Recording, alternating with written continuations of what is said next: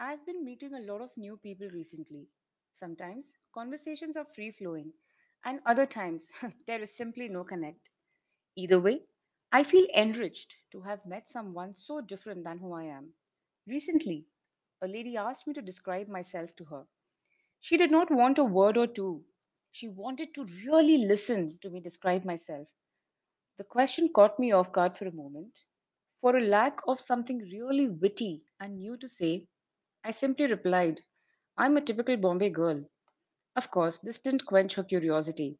She asked me to elaborate, and that I did. A girl who speaks her mind and lives by what she speaks. A girl who does not fear calling a spade a spade. A girl who has many friends and more haters. A girl who takes pride in having haters. A girl who has worn her heart on the proverbial sleeve. A girl who could not be bent with any amount of hurt. A girl who believes, not in a superpower, but the power of her own effort. A girl who willingly accepts people in her life and makes them feel special. A girl who doesn't think twice before discarding those who are unworthy of her time. A girl who suffers from a chronic foot and mouth syndrome.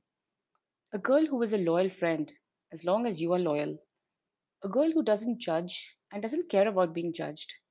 A girl who has more male friends than even a boy can have. A girl who commands the respect that people listen when she speaks. A girl who is wise enough to choose people just like her to be around her. A girl who is perfectly imperfect in her perfections. A girl who is imperfectly perfect in her imperfections.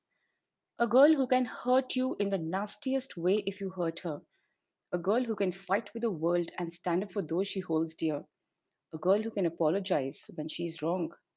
A girl can who can be either loved or hated, not liked, not disliked, not ignored. A girl who doesn't chuckle and giggle but laughs with the loudest boom.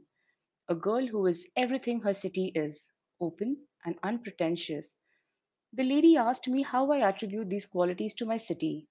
Well, all I could say was, You are always the place you have lived in.